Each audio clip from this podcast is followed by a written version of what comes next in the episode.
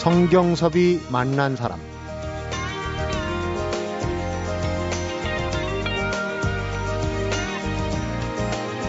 멋진 건축물은 한 번에 그려지는 것이 아닙니다.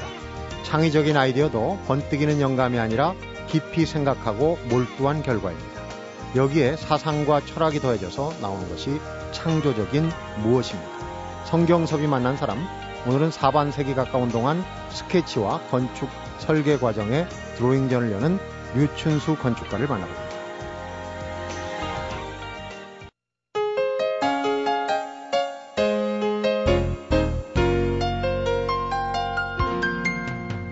선생님 안녕하십니까? 어서 오십시오. 네, 안녕하세요. 아유, 반갑습니다. 네. 얼마 전에 서울시 공공건축가로 위촉이 되셨어요. 아, 네. 네, 우리 가장 한국적인 건축가로 불리우시고 조경까지 건축뿐만 아니라 조예가 깊으신데 서울 네. 시민들이 네. 상당히 기대를 많이 걸고 있습니다. 왜냐하면 우리 서울시가 이게 전통의 미를 좀 계승 발전시키는 거에 어, 주력을 해야 되는 좀 모자란 부분이 있다 이렇게 이제 걱정하시는 분들이 있으시거든요. 네, 네, 네. 어, 공공 건축가로서 이제 어, 그런 부분에 서울 시민들의 좀 걱정을 덜어줄 수 있으시겠죠? 아, 뭐 저희들 얼마나 덜 수 있을는지는 몰라도 네. 이 전통이라는 얘기하고는 어, 조금 이제 우리 조심스럽게 얘기해야 될 부분이 많습니다. 네. 예, 물론 서울은 굉장히 아주 역사적인 고도고 아름다운 도시고 또 특히 자연 환경이 빼어난 곳 아닙니까? 네.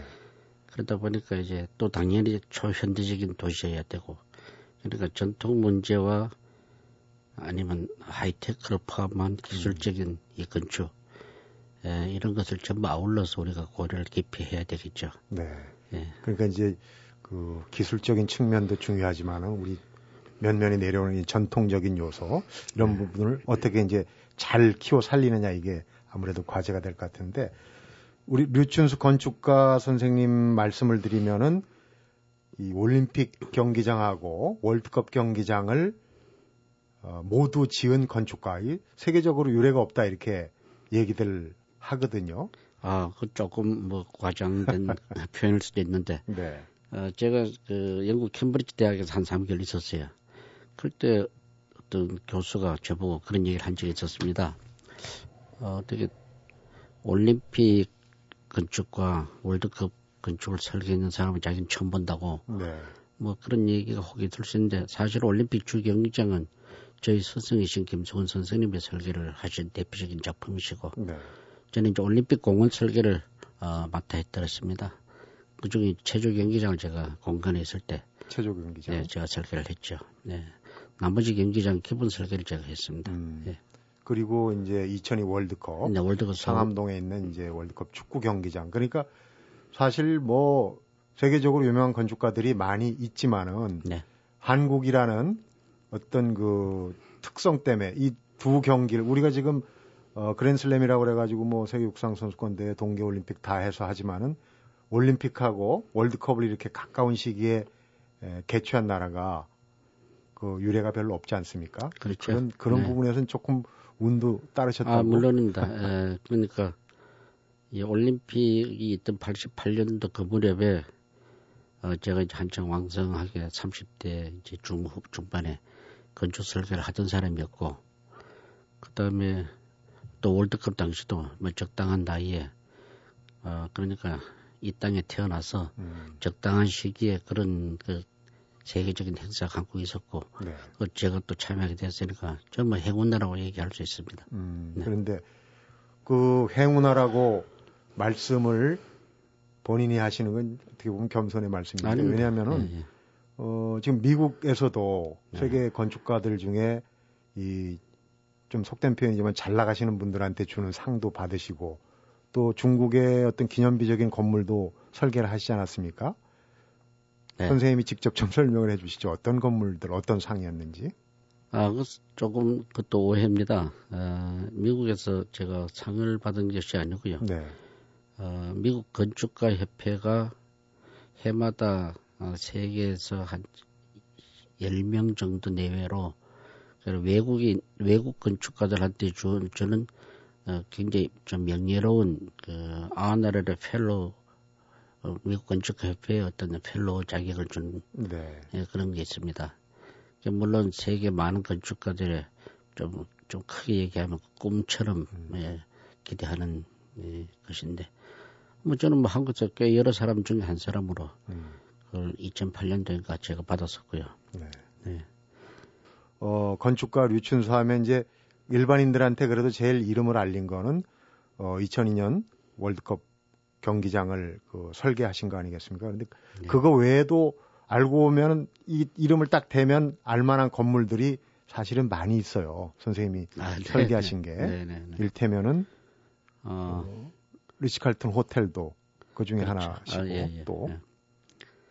글쎄 그 사람들이 아마 기억하는 분들이 많던데 설악산 한기령에 가면은 작은 휴게소가 있습니다. 네. 한기령 꼭대기 한기령 휴게소. 그걸 제가 30대 중반인가 굉장히 젊은 시절에 설계를 했습니다. 네. 그러니까 만한 33살쯤에 제가 설계를 했죠. 그 다음에 강원도 그 강촌이라는 데가 있습니다. 네. 거기도 텐트를 친 휴게소가 있었는데, 어, 얘기가 좀 빠른 얘기지만은, 이 건축물은 좋은 건축주를 만나지 못하면 그 건물은 나빠질 수가 있습니다. 아. 예. 처음엔 좋았는데 주인이 바뀌니까 그 주인이 그 건물의 가장 핵심적인 지붕을 없애버리고 음. 그냥 평범한 소위 뭐 뻐꾸기 지붕 창이 있는 그런 건물 바꿔놔서 저는 그 건물을 안 보고 지나가는데 일부러 고개를 돌리고 지나가야 되는 음. 그런 일도 있습니다. 그러니까 이제 춘천 네. 문 비쳐서 있는 네, 강촌이죠. 그 예. 말씀하시는 네. 한계령 휴게소는 강원도 여행을 하러 가시거나 하고 오시거나 정말 힘들게 고객길 올라가지고 딱 만나니까 그러니까 상당히 네. 자연하고 친화적인 그런 건물로 제가 기억을 하거든요. 네. 그 건물도 선생님께서 예, 설계하신 건 예. 젊은 시절에 그렇습니다. 하셨던 예. 거군요. 어, 이제 뒤에 뭐 우리 월드컵 경기장 그 설계에 얽힌 뒷얘기 하며 뭐 쭉 얘기를 듣겠, 듣겠지만은 어, 이제 바로 내일부터 그 드로잉전을 여시는데 아, 예. 예. 류 선생님의 특징이 이 붓으로 항상 이렇게 이제 이 스케치를 많이 하시고 그래서 그런 부분들이 지금 쭉 오랜 기간 어, 모아왔던 그런 부분도 선보이시고 좀 어, 의미 있는 그런 행사인 것 같아요. 나오신 김에 우선 모두의 아. 드로잉전 어떤 그 내용으로 계획을 하고 아, 계신지. 예, 예. 그 제목이 좀 뭐랄까 이 건축사 류춘수의 드로잉 이라는 제목입니다. 그리고 이제 진짜 본 개념적인 부제는 이 건축가는 어, 드로잉으로 말한다. 음. 그 사실 그 말의 본래 말은 이 1966년도인가 저희 스승이신 김종은 선생님께서 네. 이 부여박물관 논쟁으로 그 유명한 사건이 있었어요. 이 김중원 선생님이 돌아가신 한국 당대 최고의 이 원로 작가셨던 분이 우리 김종원 선생님의 부여박물관을 보고 그 외색 일본식 어떤 건축이다 해서 음. 그 오래전 옛날에도 유명한 논란이. 예, 참 유명한 얘기입니다 건축계 아마 그 일로 해서 일반인들한테 건축이 무엇인지 하는 어, 그런 사회적인 문제가 제기됐을 정도로 어쨌든 그 당시에 제가 대학교 1학년인가 그런데 김수훈 선생님이 답변하시기를 음. 이 사진으로 보고 이렇게 얘기하지 말라. 건축은 도면으로 말한다. 음. 그러니까 동아일보 신문에가 났던 기억이 나요. 건축은 도면으로 말한다. 그렇죠. 건축은 건축가는 도면으로 말한다. 제가 대학교 1학년 때 그 기사를 보고 굉장히 그 감명을 받았습니다. 아, 건축가는 도면으로 말랐다. 그래서 그 기억으로 제가 이 전시의 제목을 부지죠. 음. 예, 건축가는 드로잉으로 말한다라고 붙인 겁니다. 음, 그러니까. 그 동안에 이제 제가 한 4, 50년 그린 그림들, 주로 건축에 관계되는 그림들을 이번에 전시를 하는 겁니다. 네. 예. 드로잉뿐만 아니라 또 한 부제가 있던데 한담이라고요. 한담이라고 하면 이제 좀 한가롭게 얘기를 나눈다 이런 예, 뜻인 것 같은데 그렇죠. 예, 예. 그 한담을 나누시는 분들도 또 내놓으라 하는 분들이에요. 예, 예. 그러니까 드로잉하고 한담하고가 어떻게 보면 건축에 어, 어떤 여유를 느낀다고 할까 예술성을 좀 더해준다고 할까 이제 언뜻 그런 생각이 드는데 어떤 분들이 나오시나요? 우선 이제 한담이 얽힌 이름이랄까 그 제가 그 우리 후배 건축가인 뭐 아마 저보다 훨씬 더 유명해진 건축가 있습니다. 성효상 씨라고. 음. 성효상 씨 보고 내 이런 전시를 기획을 하는데 어떤 소위 요즘 유행하는 콘서트 뭐 어떤 이렇게 대답을 나누는데 참여를 해서 좀 해주라. 네. 그랬더니 그 성여성 씨가 하는 말이 아 형 그 그냥 한 담이라고 합시다. 그냥 한가로운 이야기. 음. 저는 뭐 담론 뭐 혹은 콘서트 뭐 요즘 유행하는 말이잖아요. 담론은 좀 딱딱하고 네. 콘서트는 또 너무 많이 너무 써요. 쓰, 쓰고. 어, 그랬더니 어떤 사람은 건축 그 이야기니까 건서트라고 하자 이런 얘기 있었습니다. 그래서 성여상 씨가 그 한담이라는 말을 써서 물론 그 한담 중에 한 멤버입니다. 음. 어, 그래서 많은 사람들이 이제 모시게 된 겁니다. 예. 소설가 이문열 씨도 나오고 또 유홍준 교수도 나오시고 예. 유홍준 교수하고는 또 이 건축과 얽힌 얘기가 있는 것 같아요. 제가 인터뷰를 얼마 전에 봤습니다만은 아, 그 그렇어요. 예, 예. 유홍준 교수 집이 그렇게 건축물로서 훌륭하다고 평가를 하시, 아, 하셨던데. 그것도 아까 얘기한 그 승여성 씨가 설계를 해서 네.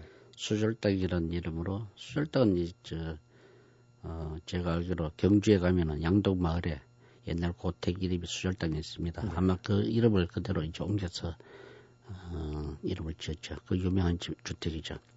그러니까 이 건축가와 건축주가 잘 만난 좋은 케이스로 건축에서 얘기를 하고 있습니다. 네.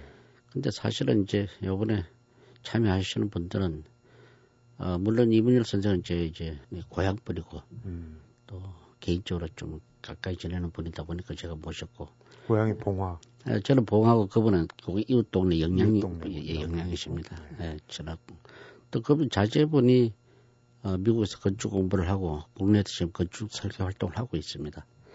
근데 그 위에 사실은 이 건축계에서는 너무도 유명한 사람들 이 그뭐 서울대학교 김광영 교수라든지 또 서울시에 계시던 그 김효수 본부장이라든지 그 위에 건축계로든 뭐 어, 굉장히 유명한 사람들 제가 이름을 참 사실은 다 거명을 했으면 좋겠습니다. 네. 아, 뭐 아마 건축학도들이 보기에는 이렇게 한국 건축계를 대표하는 사람들을 이렇게 매일 만날 수 있는 기획을 한 것에 대해서 혹 내인데 감사해야 되지 않을까 뭐 이런 음. 생각까지 합니다. 그러네요. 예. 우리 뭐 나오시는 분몇 명이 다 이야기가 많은 분들이고 그렇습니다. 우리 류, 선, 예. 류 선 생님도 이제 이야기가 상당히 많은 분이라 하나하나 이제 이야기 보태를 한번 예. 불러보도록 하겠습니다. 성경섭이 만난 사람 오늘은 건축가로서 사반세기 삶을 정리하면서 드로잉전을 여는 이공건축 대표시죠 류춘수 건축가를 만나보고 있습니다.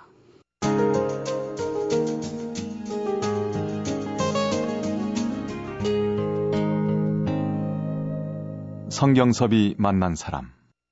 저는 뭐 건축에 대해서는 아는 게 없는 문외한이지만은 우선 인문적으로 네. 우리 선생님 얘기를 이해하려면은 건축사, 건축가 보통 이제 그 건축사 자격증을 따지 않습니까? 네, 일정 네, 네, 그 예. 예, 절차를 거치면은 건축사하고 건축가하고 어떤 때 부르는 호칭입니까? 이해가 될 것 같으면서도 조금 아, 예. 다른 뉘앙스 차이가 있는 것 같은데. 뉘앙스 차이 분명히 있습니다. 아, 그게 공식적으로 얘기하면은 건축사는 그러니까 자격증을 가진 그러니까 국가에서 주어지는 어떤 라이센스 그러니까 네. 시험을 봐서 합격한 어, 건축사 그 건축사라고 하고 건축가라는 거는 본인이 자신을 부른다기보다가 남들이 불러줘야 되는 불러주는 호칭 불러줘야 되는 예, 뭐 작가라든지 뭐 이런 개념에 그러니까 명예스러운 호칭이라고 얘기할 수가 있습니다. 네. 명예스러운.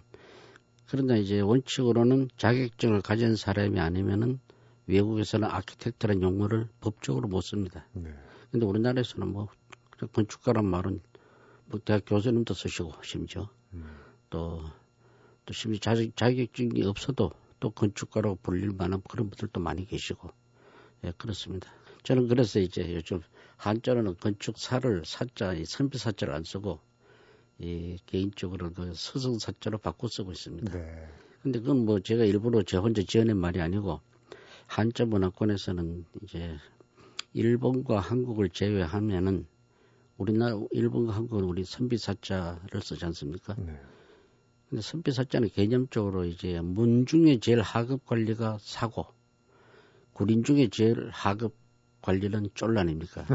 그래서 선비 사자를 쓴걸좀 잘못된 것일 수도 있습니다. 사실은. 네. 그러나 다른 이제 중국을 포함한 다른 전 세계 모든 한자를 쓰는 문화권에서는 전부 다 서성 사자를 씁니다. 네. 우리나라에서 의사처럼. 그래서 저는 뭐 개인적으로 그냥 건축 사인데 음. 예, 선비 사자 아닌 서성 사자를 서성사자를 쓰려고 합니다. 그러니까 예. 얼뜻 이야기에 어느 정도 이제 경지에 오르신 분들이 이제 건축가라는 호칭을 받아 마땅하다는 생각이 드는데 선생님 지금까지 뭐 어, 이름난 수많은 건축물들을 설계를 하셨지만은 네. 사실 건축의 길로 처음 접어들 때는 그렇게 순탄치 않았어요. 제가 또 연보를 보니까 네. 건축학과 대학을 두 번, 세번 놓고 한 끝에 들어가셨단 말이에요. 네, 맞습니다. 대기만성 형이십니까? 어떻습니까? 아직도 만성이 안 됐으니까 대기만성이란 말이 나중에 만성이 되면은 대기만성형일 수가 있고요. 네. 네. 그러나 그 어떤 의미에서 산다는 것은 그냥 계속적인 과정이지 뭐 결과가 없지 않습니까? 그리고 또 입학 시험에 한 해, 두 해 넣는 것은 뭐 대기라고 표현할 그런 성질도 아니고 네. 아주 그렇게 짧은 순간이니까 그거는 뭐 중요하지 않습니다. 네. 다만 이제는 이제 대학을 떨어졌지만 절간 생활이라든지 이렇게 쉬면서 또 그때 또 그렇다고 해서 그 시간이 없어지는 게 아니고 거기서 익히고 배운 것들이 또 훗날은 다 도움이 될 수 있다 이런 생각입니다. 네, 그러니까 그 대학 시험에 한두 번 실패를 하고 다시 일어서는 기간이 이제 주로 어, 절에서 네, 그렇습니다. 사찰에서 예. 많이 지내셨고 그 기간이 지금 이제 건축가가 되는 어떤 밑바탕 소양이 됐다고 이제 종종 말씀하시는 인터뷰를 봤어요. 네. 그러니까 그 사찰 절에서 지내시는 동안에 네. 어떤 깨달음이 있었던 겁니까? 아, 저는 그 깨달음의 용어를 제가 감히 쓸 수가 전혀 없습니다. 네. 없고 지나놓고 보니까 이 세월이 지나고 보니까 이런 것들이죠. 예를 들어서 요즘 같을 때인데 봄이 되면은 저 동네 밑에 이 눈, 눈이 녹고 난 다음에 파란 보리가 이렇게 이제 쫙 멀리 지금 싹이 틀 때, 예, 싹이 틀때 먼 멀리 본 풍경이라든지 또 하늘에 비가 오면은 이렇게 비가 공중에서 내리는 게 아니라 그냥 높은 데 있다 보니까 네. 비가 묻어 묻어지는 예? 뭐 그런 느낌이라든지 음, 뭐 비가 이렇게 떠다니는 게 예, 무, 예, 묻어지는 어. 예? 비에 묻는 뭐 이런 거라든지 특히 진달래 꽃 피는 거 보시면은 저 밑에 동네에서 피면은 산에 위로 매일매일 이렇게 올라갑니다. 그죠? 네. 뭐 그런 걸 본다든지 이런 것들이 뭐 새벽 달을 본다든지 이런 느낌들을 그런 산속 생활을 하면서 많이 이렇게 잊혀지지 않도록 이렇게 머리에 있다는 것이 도시에서 혹은 뉴욕에서 혹은 영어로 영어만 배우고 했던 사람하고는 건축이든 뭐 문학을 하든 같을 수는 없다 네. 그런 생각입니다. 그래서 말씀 듣고 보니까 이제 가장 한국적이다. 유학도 안 가셨지 않습니까? 순수 국내파신데 물론 이제 나중에 뭐 이런저런 외운을 네. 하셨지만은 근데 지금 말씀 중에 이 절과의 인연 어 어릴 적으로 거슬러 불교하고 인연이 많으시다고 들었어요. 백일기도 끝에 얻은 아들이다 그런 얘기를 어, 들었는데 저는 뭐 그 말씀에 대해서는 다 동의를 하면서 미리 이제 좀 조심스럽게 말씀드린 것은 네. 한국적인 건축가다 혹은 토속적이다 또 붓으로 예, 그린다 지금 이제 선생님 말씀이 네. 예, 그런 바탕에서 이제 얘기하고 계시지 않습니까? 근데 그거를 굉장히 조심, 저 자신도 어, 틀린지 않습니다. 맞지만은 저는 그 한국이다 혹은 토속적인 거다 하는 경계를 뭐 스스로 이제 완전히 벗어나야 한다고 생각을 하고 있습니다. 네. 예. 그러니까 제가 이번 전시회에 이런 제목이 있습니다. 북과 펜과 컴퓨터. 음. 붓은 이 그릴 때마다 이제 선의 굵기가 변할 수 있잖아요. 세련되면 다 따라서 네. 이 선에 굵고 가는 굵고 혹은 가는 것을 자유자재로 할 수 있는데 펜은 그 대신에 늘 여일한 선으로 나오지 않습니까? 네. 서양적인 어떤 표현을 수도 있고 근데 컴퓨터는 또 전혀 다른 또 차원이고 음.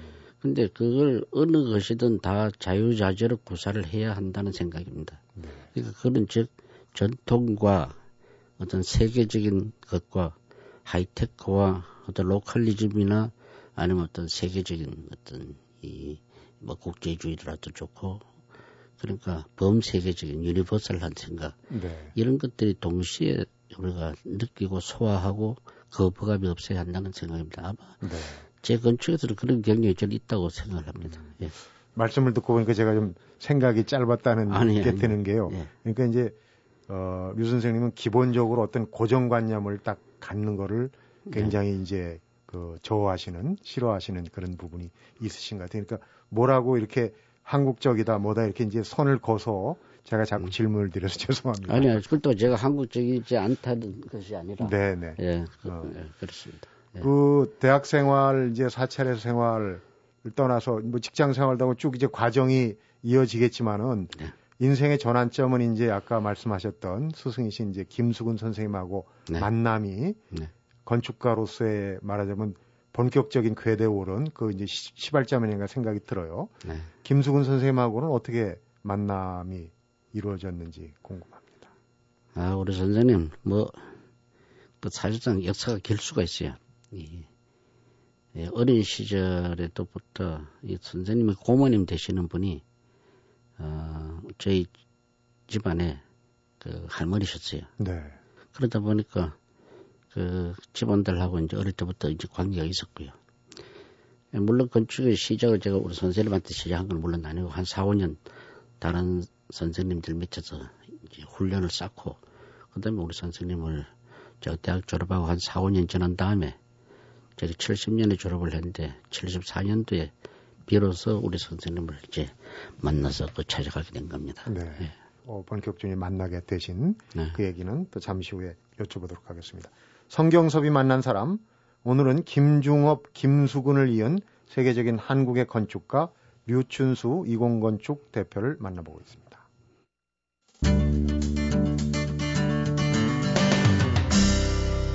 성경섭이 만난 사람 류 선생님한테 이제 이 영향을 크게 미친 김수근 선생님 말씀을 드리자면 이제 김수근이라는 한국의 건축가 지금은 이제 고인이 되셨지만은 네. 어 얼마나 그 우리 건축계에서는 이 큰 일을 하셨는가.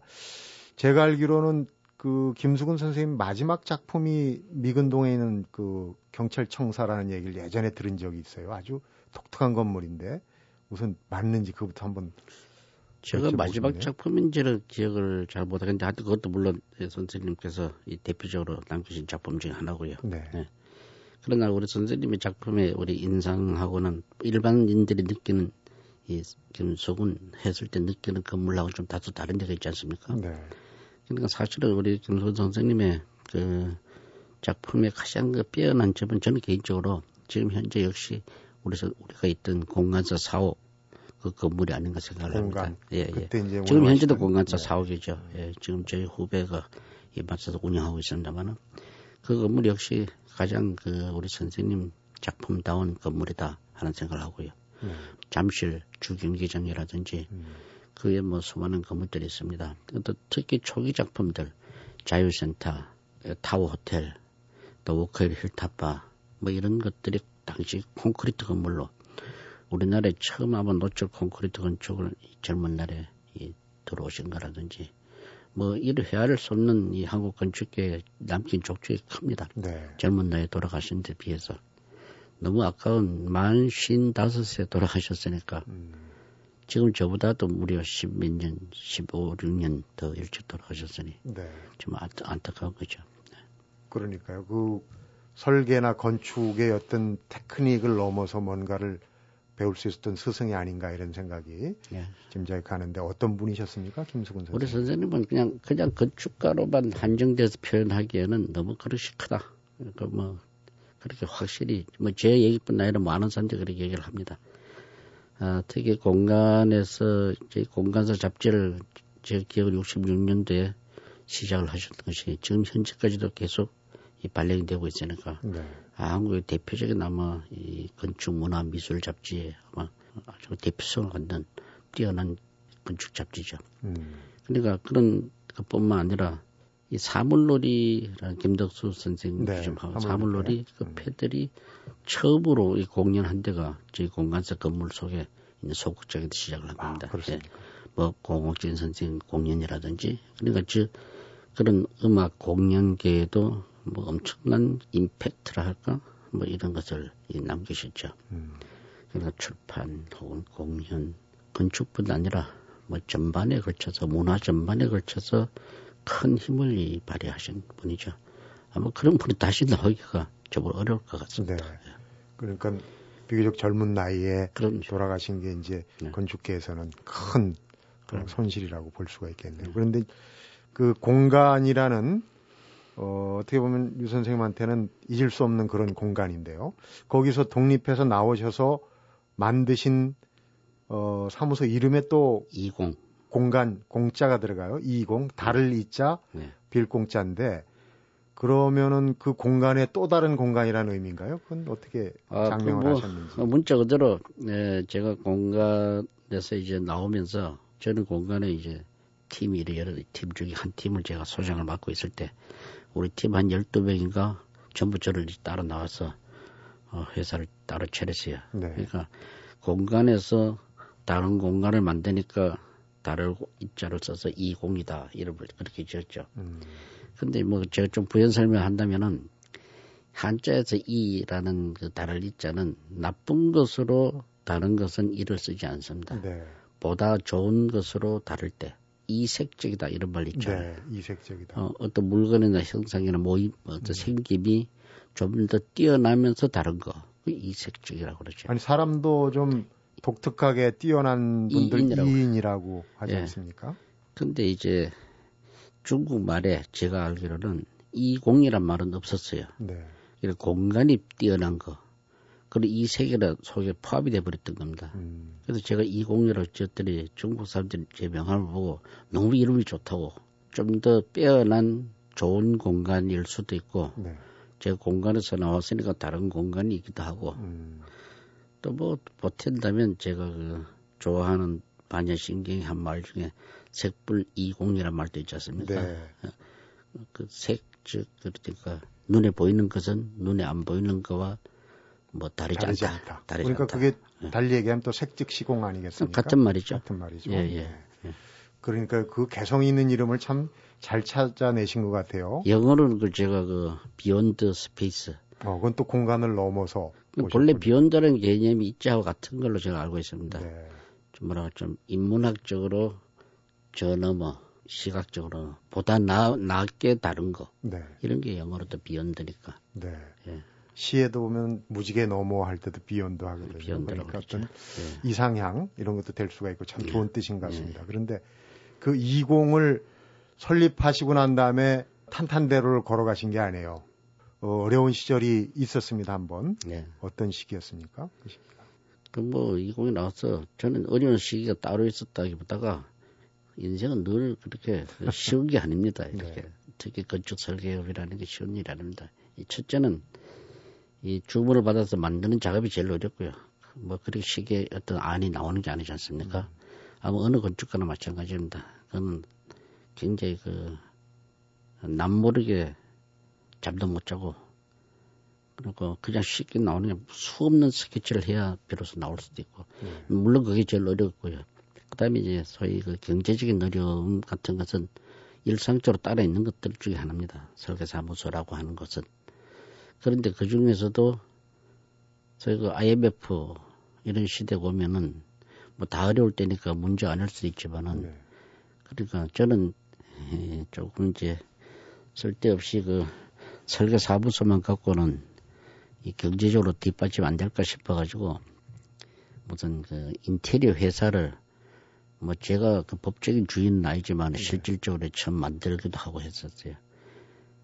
또 제 여동생 남편을 뭐 무역을 하는 친구라 또 실업회사도 이제 만들어갖고 물론 저는 뭐 직접적인 그 운영자는 아니지만은 네. 제가 그런 도의적 책임을 갖고 이제 운영을 했었는데 이 양반들이 IMF 직전 후로 해서 둘 다 다 부도를 내면서 네. 부도를 냈는데 다 제가 이제 갖고 있던 건물들 뭐 재산들 보증은 제가 다 써줬더랬어요. 음. 안 써줄 수 없었잖아요. 예.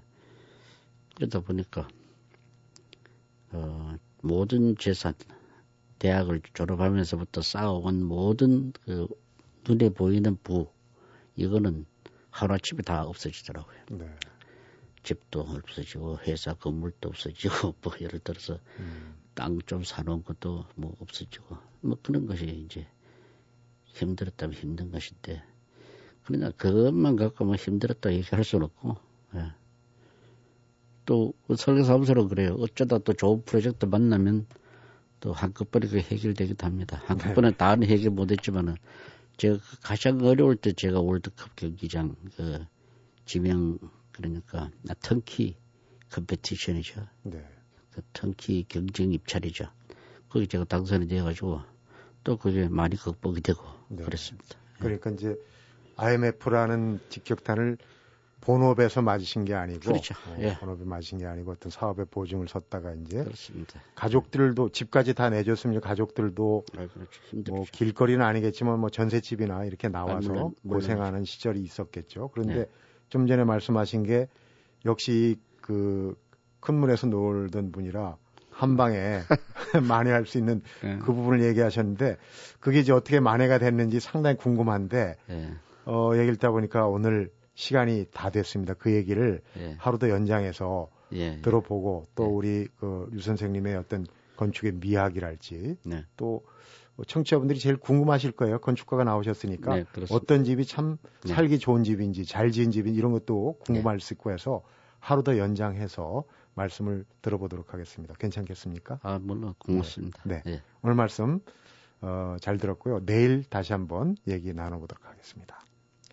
성경섭이 만난 사람 오늘은 가장 한국적인 건축가로 평가받고 있죠. 이공건축의 류춘수 대표를 만나봤습니다.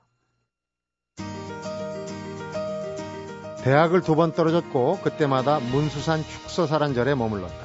가장 힘든 시기였지만 지나고 보니 가장 보람된 시기였다.